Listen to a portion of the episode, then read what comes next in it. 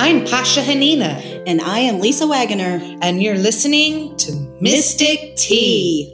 Mystic Tea is a podcast dedicated to the mystical and magical. We've invited some of our favorite friends to share their wit and wisdom, unique gifts, and crafty conjurings. So take off your cloak and set a spell and join us for a cuppa Mystic Tea. Welcome to Mystic Tea. We are recording our fifth episode today, and Lisa and I wanted to take an opportunity to share a little bit about ourselves so you could get to know who we are and what we're about. I know we jumped right in with all of our wonderful friends and community, but we thought we'd take a moment just to say hi and tell you a little bit of our story, how we met, how this started, this podcast, and just our spiritual journey so far. So before we get started, let what you drinking? I am drinking peppermint tea just because uh, I don't know. It got cold again around here, and it just warms me up, and it just is really comforting this time of year. So yeah, I'm with peppermint tea. Here in the mountains, we call this what our third or fourth winter, yes. third or fourth least, pretend yes. spring. I lump them all together. It's blackberry and redbud winter, and it'll probably snow again next month, but it yeah. is technically spring. It's technically spring and it's cold, but um, the flowers are trying really hard to bloom and it's very exciting. Being as it is cold, I'll be honest, it's a coffee day for me. I'm still working on my second cup. And so it's coffee for me today in the tea house. And I've already finished my first pot of the day. So that's when I switched to tea. Switch to tea. Well, Lisa, it's really kind of funny how we got to know each other. And we really didn't know each other that well, but I always felt really drawn and hopeful that we would work together in this partnership that, that we have here. And it's a really, really beautiful and cool thing, I think, that we have going on.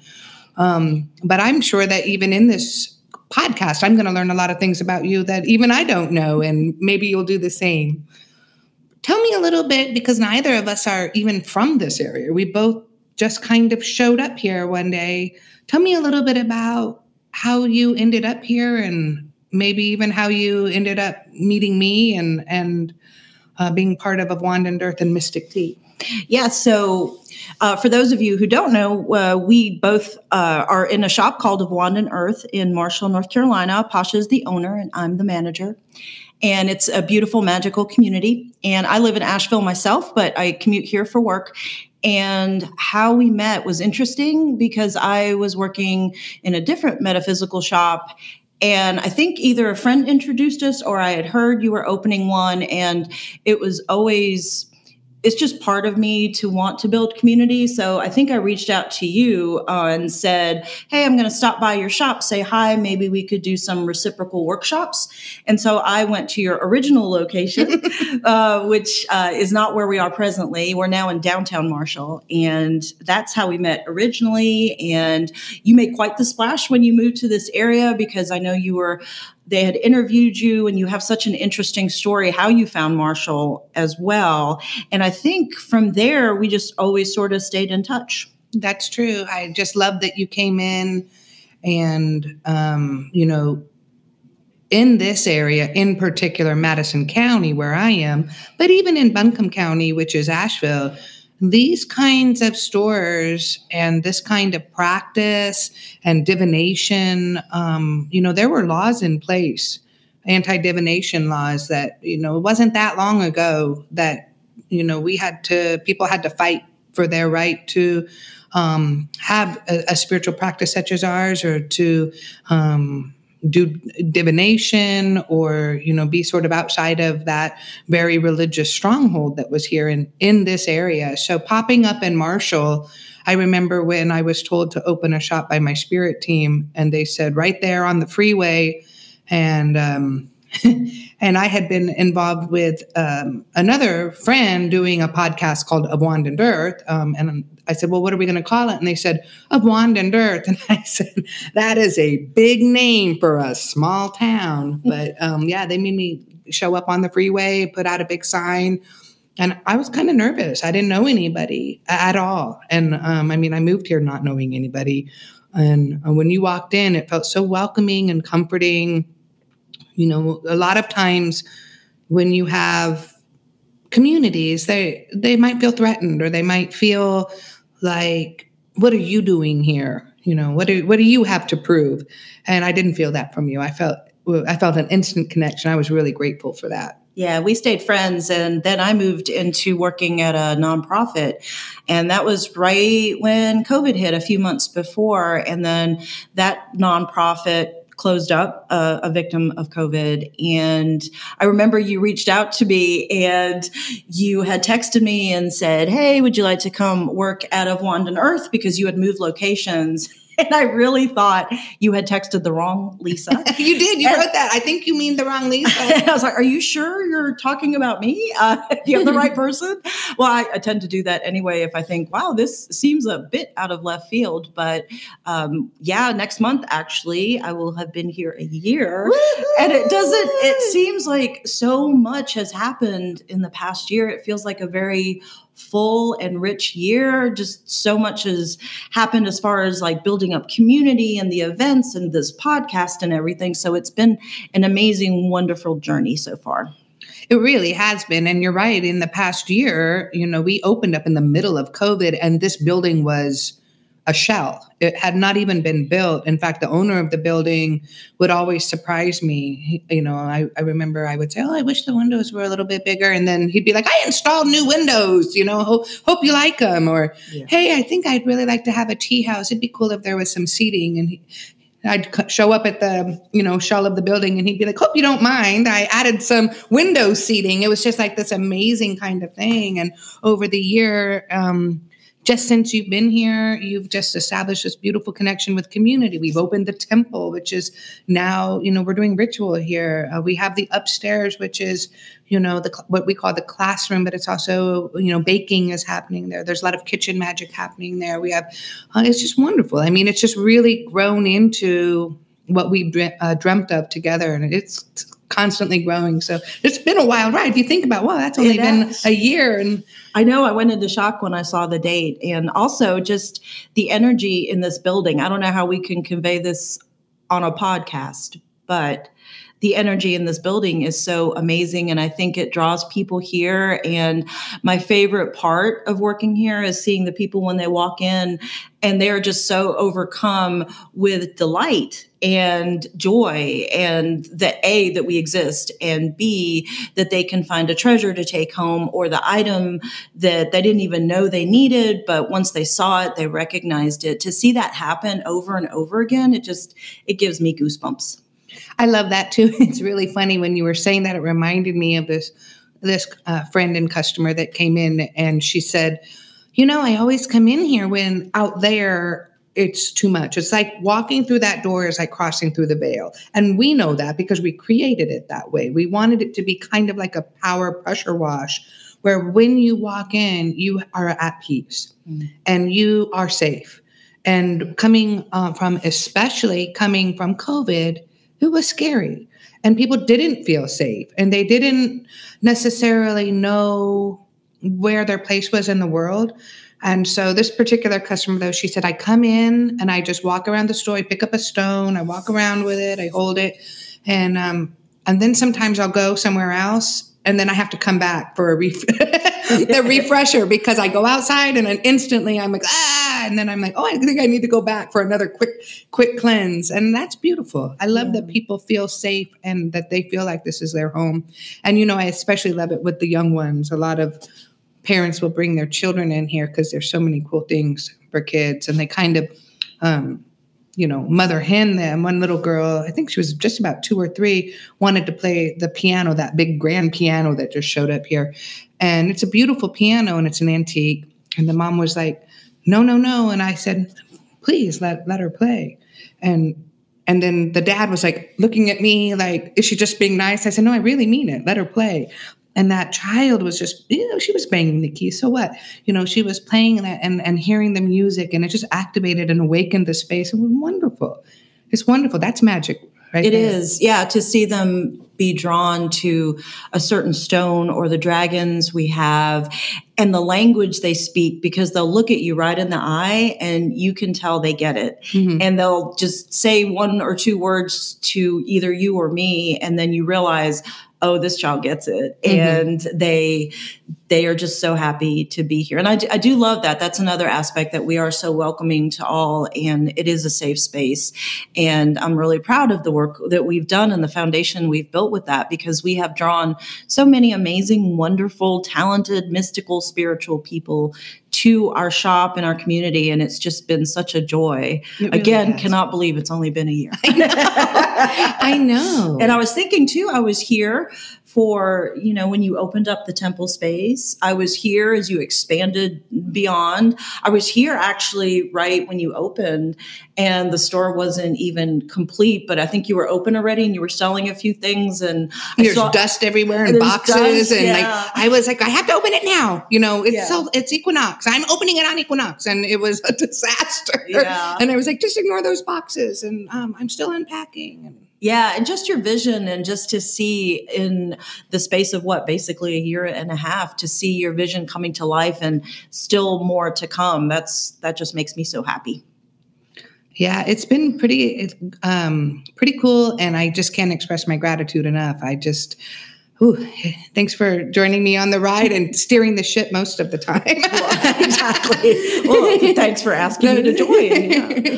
How how did you even find yourself here? I, I mean, I sometimes I like am in awe that I'm even here in the first place. Oh, yes, likewise. Um, well, yeah, my journey is very interesting. So I grew up between New York City and North Carolina. I was actually born in Greensboro, grew up in New York City, spent summers here, and spent a lot of time at both the beach and the mountains. And so I was living in a different city and my kids were grown and I wanted to live elsewhere. And in my head, I was moving to the beach. There was no doubt about it. I was thinking of Wilmington.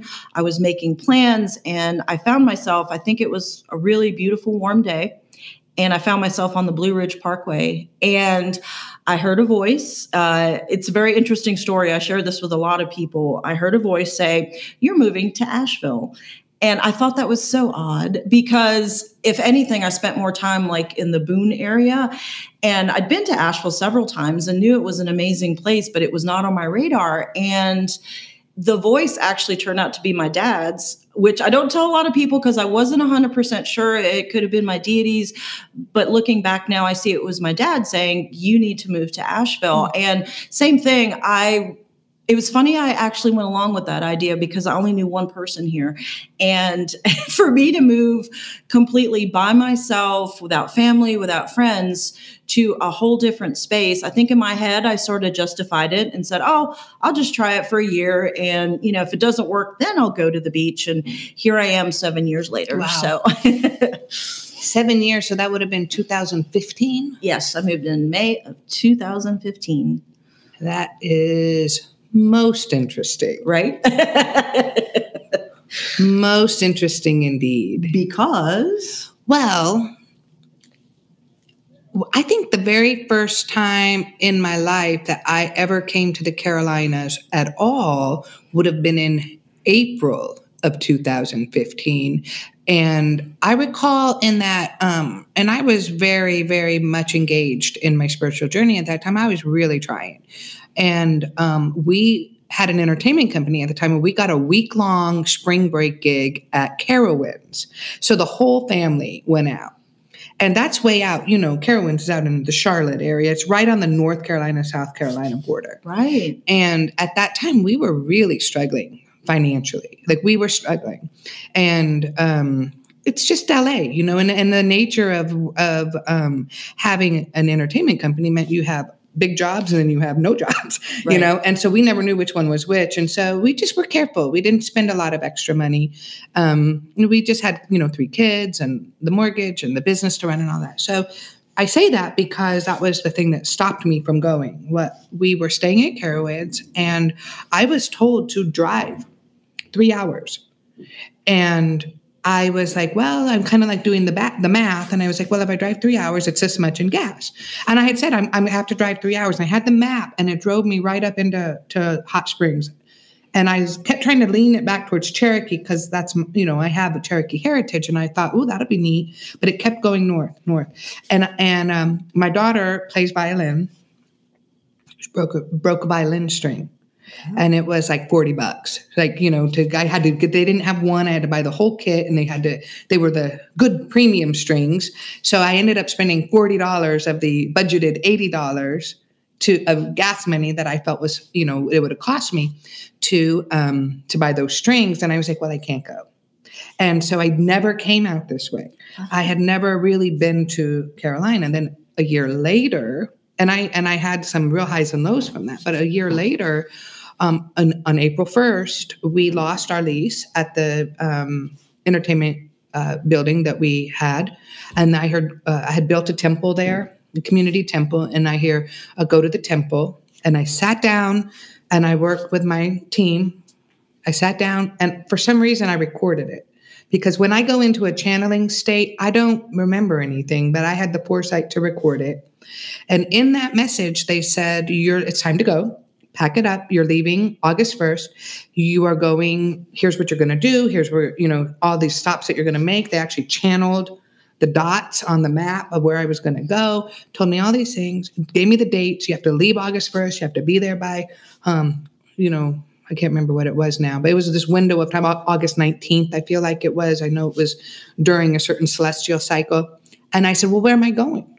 And they said, Asheville and and it's funny because I'm channeling this. So I when I back to listen back on it, it said Asheville, and I always argue with my guides. I don't know about you, but I was like yeah. Nashville, and they're like Asheville, and I was like I've never even been there. I mean, I'm like on the recording going, I've never even been to Asheville. Why would I go to Asheville? Like I was, you know, being crabby or whatever.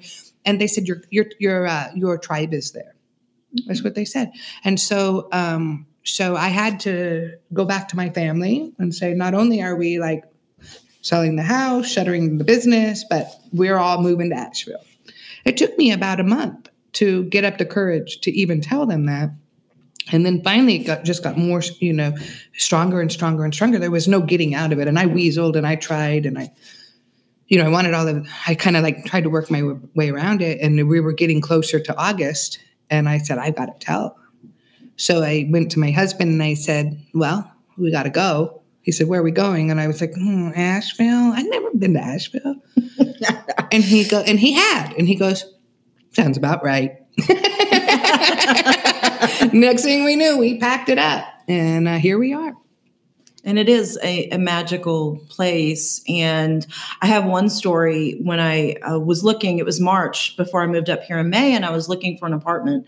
And it had been forever since I had lived on my own between family and children and life in general. And I had no idea where to look. And the one person I knew wasn't really any help. And so I was getting lost. I have no sense of direction. And I knew Riverside Cemetery because I had been there a couple of times. Thomas Wolfe is buried there, and oh, a couple of uh, O. Henry is buried there as well. And it was really funny. I, to clear my head, I ended up thinking, well, I'll just walk at Riverside Cemetery and then I'll start again.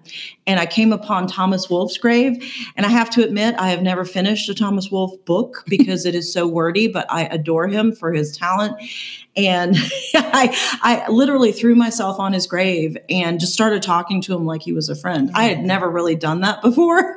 And I was talking to him and I was like, Tom, you know, I am trying to move here. I don't know where to go. I have no sense of direction.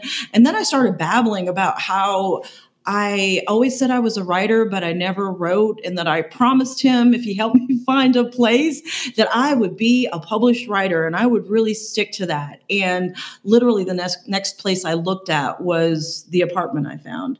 And it was a great location, wonderful memories made there. I still sort of miss the people there and I call him like my moving guardian angel. And I go back every year on his birthday and thank him. And oh, that's amazing. Yeah, magical things just happen. And not only are you published with your blog, but your first book is coming out. Yay, Tom! Way to go, Tom! Thank you, Tom. Can I call you Tommy? I feel like we're friends. I have no idea if he's even known by Tom. It could be Thomas, but yeah, that was that was like one magical moment uh, of many, you know, that happens here. I, I think a lot of people sense that this is a magical area, but when you experience it yourself, it just it's it's just mind blowing, honestly. So. Well, I don't actually live in uh, in Asheville. They actually told me I was going to move 35 miles outside of Asheville, but they didn't tell me in which direction. Right. And so I'm a dowser. I've been a dowser and a diviner for you know a long time.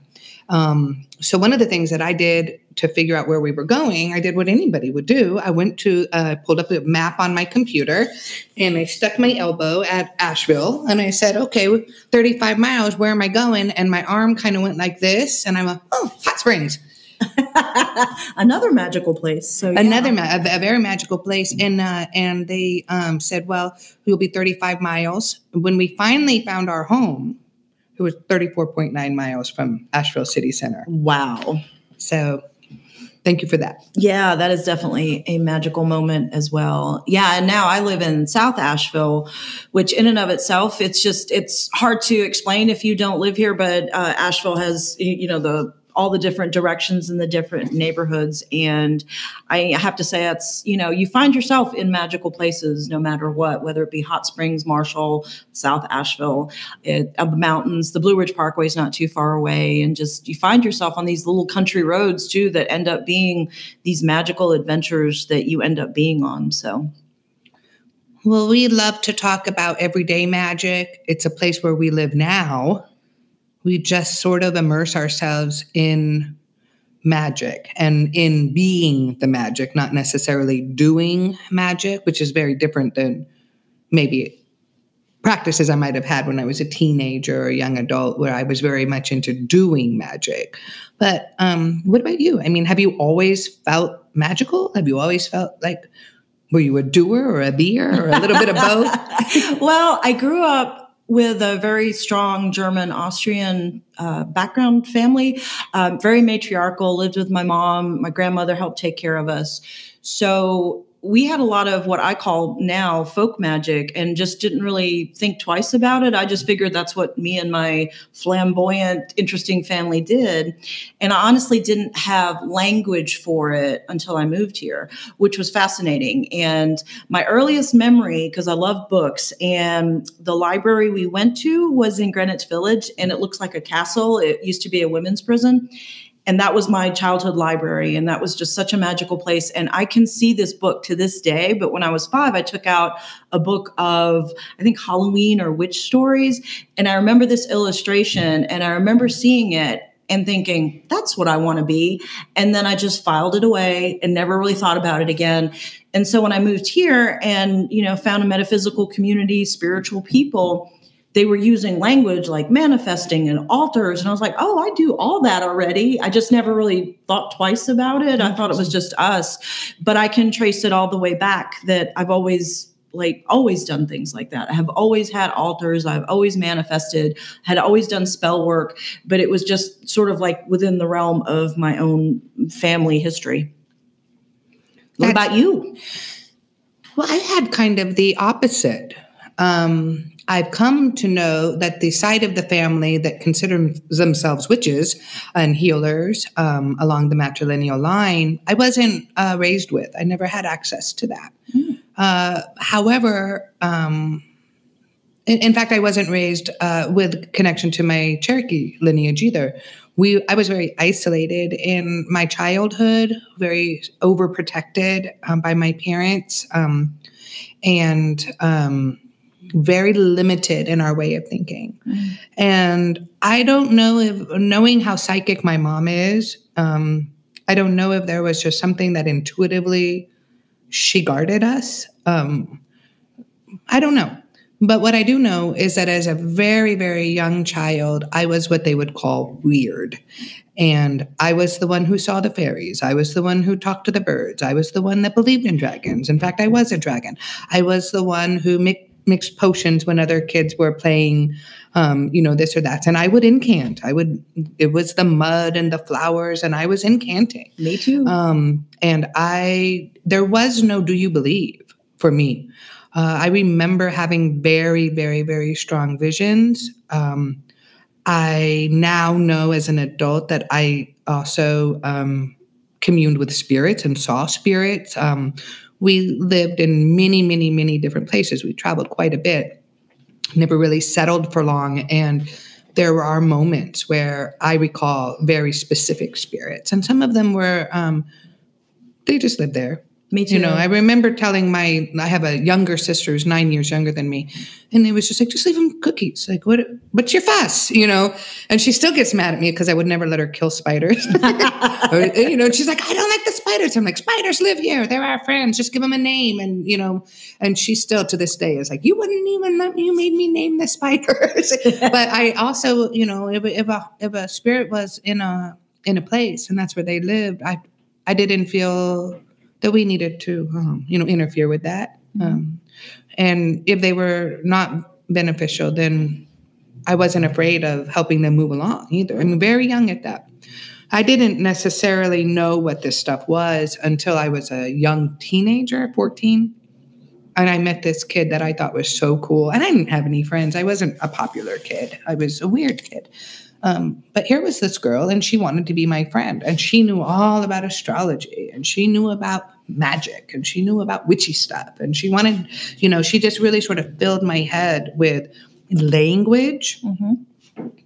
And uh, we were doing things like astral projecting. We were opening portals. We were doing all sorts of shit. Oh, sorry, sorry, brother. I love I love to swear. It's my favorite thing. So if you have sensitive ears, you might just want to tune out because when I get into my groove, out they come. But you know, we we uh, we were up in San Francisco and going. There was wonderful. I don't know if you've ever been there in the '80s, but there were some really cool apothecaries and Yeah. and um, Little Shop of Incense in Chicago. I mean, like there was just really, really cool places. That, and I love to just get on a bus and show up somewhere. So I, I kind of got more into the occult then. Mhm. Uh, and then that became a, a place that I didn't feel very comfortable after a while because I didn't know what I was doing. So there were some things that were unpleasant as a result of that. And I kind of moved out of the occult aspect of it. And um, later sort of found my way back into what I call an accountability practice of being being the magic instead of doing the magic. Yeah, absolutely. I agree. And that kind of realization has struck me in the years that I've lived here in Asheville, too, that we are the magic, we are the altar, we are the tools. And it's just been such an amazing, interesting journey. That reminds me of when I first opened the shop on the bypass, which is the freeway. A lot of really peculiar things were happening. First of all, I have never owned a shop in my life. But before I moved here, I started collecting things and I said, these are going to be for the shop. I didn't know I was going to, I had no idea. I had no inventory, no really, you know, shopkeeping skills, no idea whatsoever what I was doing. And um, there I was. And I said, why do I have to be there? Like, why do I have to be so visible? Because that's something I struggle with. I don't really like to be visible you know even having my voice out there like this is i have to work on that it's it's an uncomfortable place for me so why do i have to be so visible and they said people need to know where to find you and um, when the shop first opened people would come wandering in it was almost like for some people it was invisible. They would say is this of wind and water? Do you sell any wind chimes? And and i would say oh no it's of wand and earth. And they go oh of wind and water. That's a neat name. And they would sort of be in a daze. It was like they they couldn't see it. And then other times cars would be driving and they would just like wonk, wonk, like bouncing through the driveway and people would come in and they would say i don't even know why i'm here my car drove itself into your parking lot and i said well here we are. Yeah. What? How can I help you? But one of the most intriguing things that happened um, were I apparently would go into people's dreams. I had maybe a half dozen or maybe even a dozen people walk into the store and say, You were in my dream last night and you told me to come see you and you would help me. And first, I apologized because that's weird. I don't think you should be traipsing around into people's dreams that you don't know. Um, had no idea that I was doing it. I'm very, I am a dream walker and I am very, very protective of the magic I do in the dream time. So I had to sort of accept that that was what was being asked of me. Um, but at first, I apologized and said, if that was uncomfortable for you, I apologize. But they said, no, it was actually really helpful. And this is what I need. Um, and so I made a lot of relationships that way. And that was pretty interesting. But one time, there was a young man, and it was one of those car situations where the car came in off the freeway and went bonk, bonk, bonk, bonk, bonk, and kind of like took up two sparking parking spots right in the front. And this guy comes out and he's walking with that glazed look on his face. And I said, Can I help you? And he goes, I don't know. And he wandered around the store for five minutes, 10 minutes. And remember, that was sort of like this shack, and there were two segments of it. Right. One part of the segment was where people walked in, and then there was a big wall there, and you could kind of see. And then you came back, and that was where we had the books and some apothecary items and stuff. And that's kind of where the cashier was also. And then there were two treatment rooms behind. So I didn't want to be, he was clearly doing his process. So he didn't want to be like, so need any help? Can I help? You know, I was kind of like holding back. Mm-hmm. And he was he was looking at every single item, every single item. And then he would walk away and then the next time. And a lot of time had passed and he had a, you know another person in the car. A lot of time passed and he made his way into that back room where the tarot cards were and the books and the oracle cards and some herbs and things. And he's been in there for a while now and they said are you sure that i can't help you? And he looks at me really defeated and he goes i don't know how you're going to take this but you told you came into my dream last night and you said to come into the store and I would find something here. And I don't know what it is. And he was it was really uncomfortable like saying that and and I said, "Okay, well, is there anything that you find interesting?" And he goes, "Look, I don't really believe in any of this stuff. But I've kind of read tarot cards since I was 5 years old." And I said, Well, do you want to look at the cards? And he says, I guess so. I mean, he's just really defeated at this point. And um, he goes, I don't know what I'm supposed to get from you. And I said, Well, why don't you pick three cards um, that pop out to you, three decks of whatever they are? Pick three. And I'm going to stand behind you. And you put your hand on one. Don't look at me. I'm going to test it. And maybe that's the thing for you. And he says, Okay. So I he he stands he puts his hand over one deck and I'm standing behind him and I test and I use my body pendulum which moves forward for a yes and backwards for a no and I I move I get a no. And I start to giggle to myself, which I'm sure did not ease his yeah his his comfort zone here. But I said, okay, try the next one, right? So he puts his hand over that one. I, I'm standing directly behind him. I get a no. And then he goes to the third one. And I can see he's kind of getting himself ready for feeling because he's testing it himself, but he's not using a body pendulum. He's just going by gut instinct, which I highly recommend. And he puts it over there, and I get a no. And he turns around and he just looks like, I give up. And I'm smiling. And I go, What'd you get? And he goes, I don't think any of these are for me. And I said, You're right. He said, Well, what am I supposed to get from you? And I said, You're supposed to get that you don't need to buy anything. You are the only tool that you need. You don't need to look any further than yourself. You're not going to find what you need to do your spiritual work in an object or a token or a box. You are the only tool that you need. And he just like everything dropped. Mm. He hugged me. It was like nobody had given him permission to believe that before. Oh, wow. It was so beautiful. And then he's like, Well, my girlfriend's been in the car for like 40 minutes. I guess he goes, I feel like I should buy something. And I said, I think that would defeat the purpose. Mm-hmm. I think you got what you need. You got an understanding to develop that relationship with self. Then you develop that relationship with spirit. Then get out there and do your work. and he was he was really cool. I mean, it was a really cool thing. That is a beautiful story because it's so true. I think we get so caught up in buying all the things and all the shiny objects. And deep down, I think in going through your own journey, at some point, it's not the things that matter. It's just you know following your intuition and a lot of people don't i'm so surprised at that that they don't or they don't feel comfortable doing it but i always urge people to do that as well and that's that's my favorite thing to do is when someone comes in and they don't know like they want to get a deck but they don't know what to buy and i'll say just stand in front of it and see what calls out to you see what drops in your lap. And every single time it happens and it's such a magical process and the joy in their face because they found just the right deck is amazing. It's really wonderful. Yeah.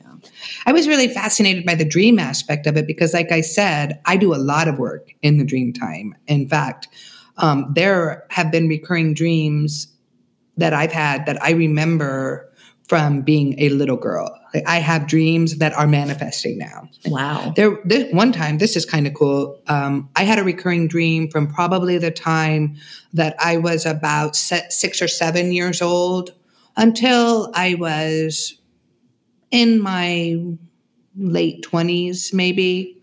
I had the same dream.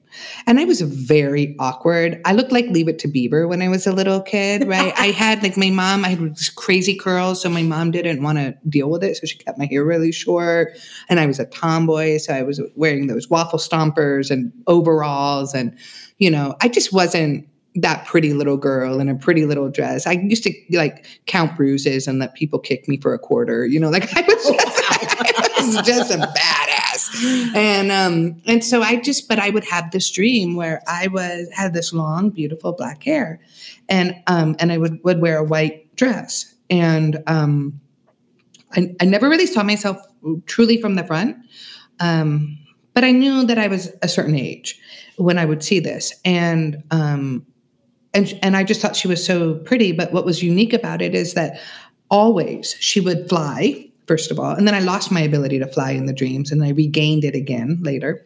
Um, but I would fly in, and there was a crowd of individuals um, around somebody who had received a wound or had maybe had a heart attack or something and she would move through the crowd and put her hands on his chest like like what we would call reiki or energy healing now well I was raised um, in a, a, a, medical family, so that didn't make sense to me. You don't put your hands on somebody's body and they're healed.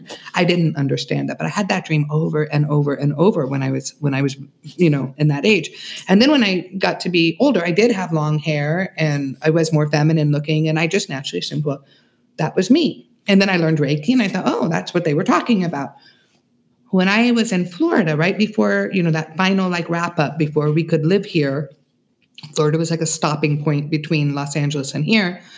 I was ready to go. Um, and I was told there's one more person you need to meet.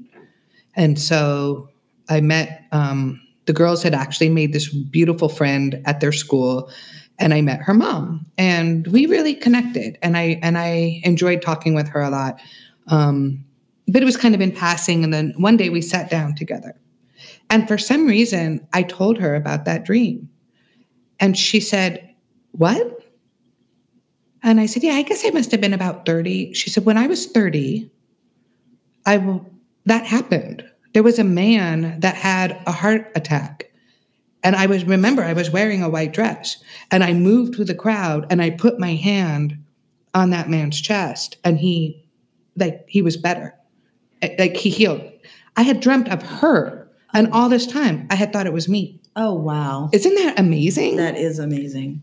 I have received so many messages through the dreams that when I have a dream of somebody, they I'll tell them this was a dream or this was a dream. Mm-hmm. And when it's a dream, they're like taking notes. Right. Hey, that is to me the only way I ever let my true psychic ability move through. I never considered myself a psychic, never considered myself a medium, anything like that. But that was when the messages would come true. That's when I would I saw all of this. I met my daughter seven years before they were born through dreams. Do you, I mean, do you have a dream practice? Do you? I don't. And I need to learn about that because I'm one of those people that I know I actively dream, but when I wake up, I don't remember anything. But I do have that sense of things have happened. Um, so it's not. It's it's very frustrating because I've I've done everything. I've done you know dream pillows and mugwort and all these things, and all I know is I wake up and I know I have been through some things, uh, and not not in a bad way. Like I don't wake up cranky or exhausted. I just feel like my body has been through something and I don't know what it is. So it's it's a bit frustrating for me. I would like to be able to remember and be present in my dreams. That would be nice. That, I think that we're we've talked so much. Boy, yes. we talk about ourselves and we can talk uh, on and on. Yes. but um, we're actually kind of nearing our time. But I think we should do another recording. Um, I'd love to share some tips and tools about dream work and some of the techniques that I use to really draw out that. Um, my deeper understanding of dream time. And um, you mentioned mugwort. I couldn't help but smile because i just love sister mugwort so much. Me um, too. but um, yeah definitely we should do that because i know people like me out there also have difficulties with dreaming and i know how important that is and i would definitely love to learn more. Oh, that sounds great. We should definitely plan to do that. We have just a couple of minutes. Does the maven of mystical curation have anything that she wishes to share with our loving viewers? I guess they're listeners, not viewers. Ah, yes, our listeners. Um, I love the way she says that. my, my title, the best title I've ever had. Uh, so we have some new, what would you call them, Pascha? Um, we have these oils, uh, the Lakshmi oils that oh, came in. Yes, the Lakshmi oils. They're botanical they're botanical and crystal infused. Art of Lakshmi. Yes, it's beautiful. I posted a picture on Instagram and they are beautiful. They come in this beautiful little gift presentation. So, not only a gift for yourself, or if you have like Mother's Day coming up or birthdays, anniversaries, it's, it's really pretty. It's uh, over by our statuary. Um, that's definitely a new item. And what would you like to recommend as well, Pascha? Well, we were talking about DreamWork, and I think Rainbow Obsidian is a really cool tool to use when you're working with DreamWork. One, one of the reasons is that Obsidian is such a great shield.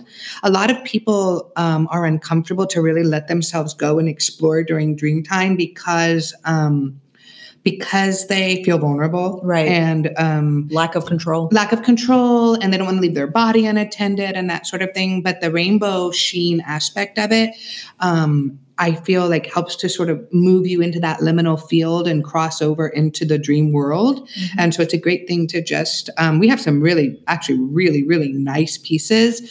Um, sometimes they're small, like if you wanted to even like put it in a pouch or slip it under your pillow or something like that. Some of our pieces are a little bit bigger. I don't know, it might be a princess of the pea to put, princess in the pea to put something a big chunky, but you can set it by the side of your bed. Or under um, your bed. or under recommend? your bed. Mm-hmm. Yeah, absolutely. And, and this piece is beautiful. It has a, a place right for my thumb. it's a perfect fit.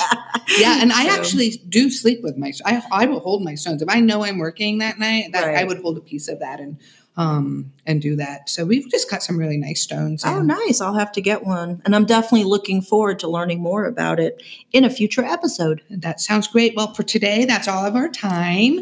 Thank you so much um, for listening. And um, Lisa, it was great learning more about you. It was great learning more about you. we have so much in common. So maybe we'll do an episode one day too about like all the different and strange and unusual things that we have in common. I learned yet a new one today, but we'll hold that for another episode. We will. I'm dying. You're going to leave me hanging? I will. oh All right. Well, until then, uh, thanks for listening. Thank you.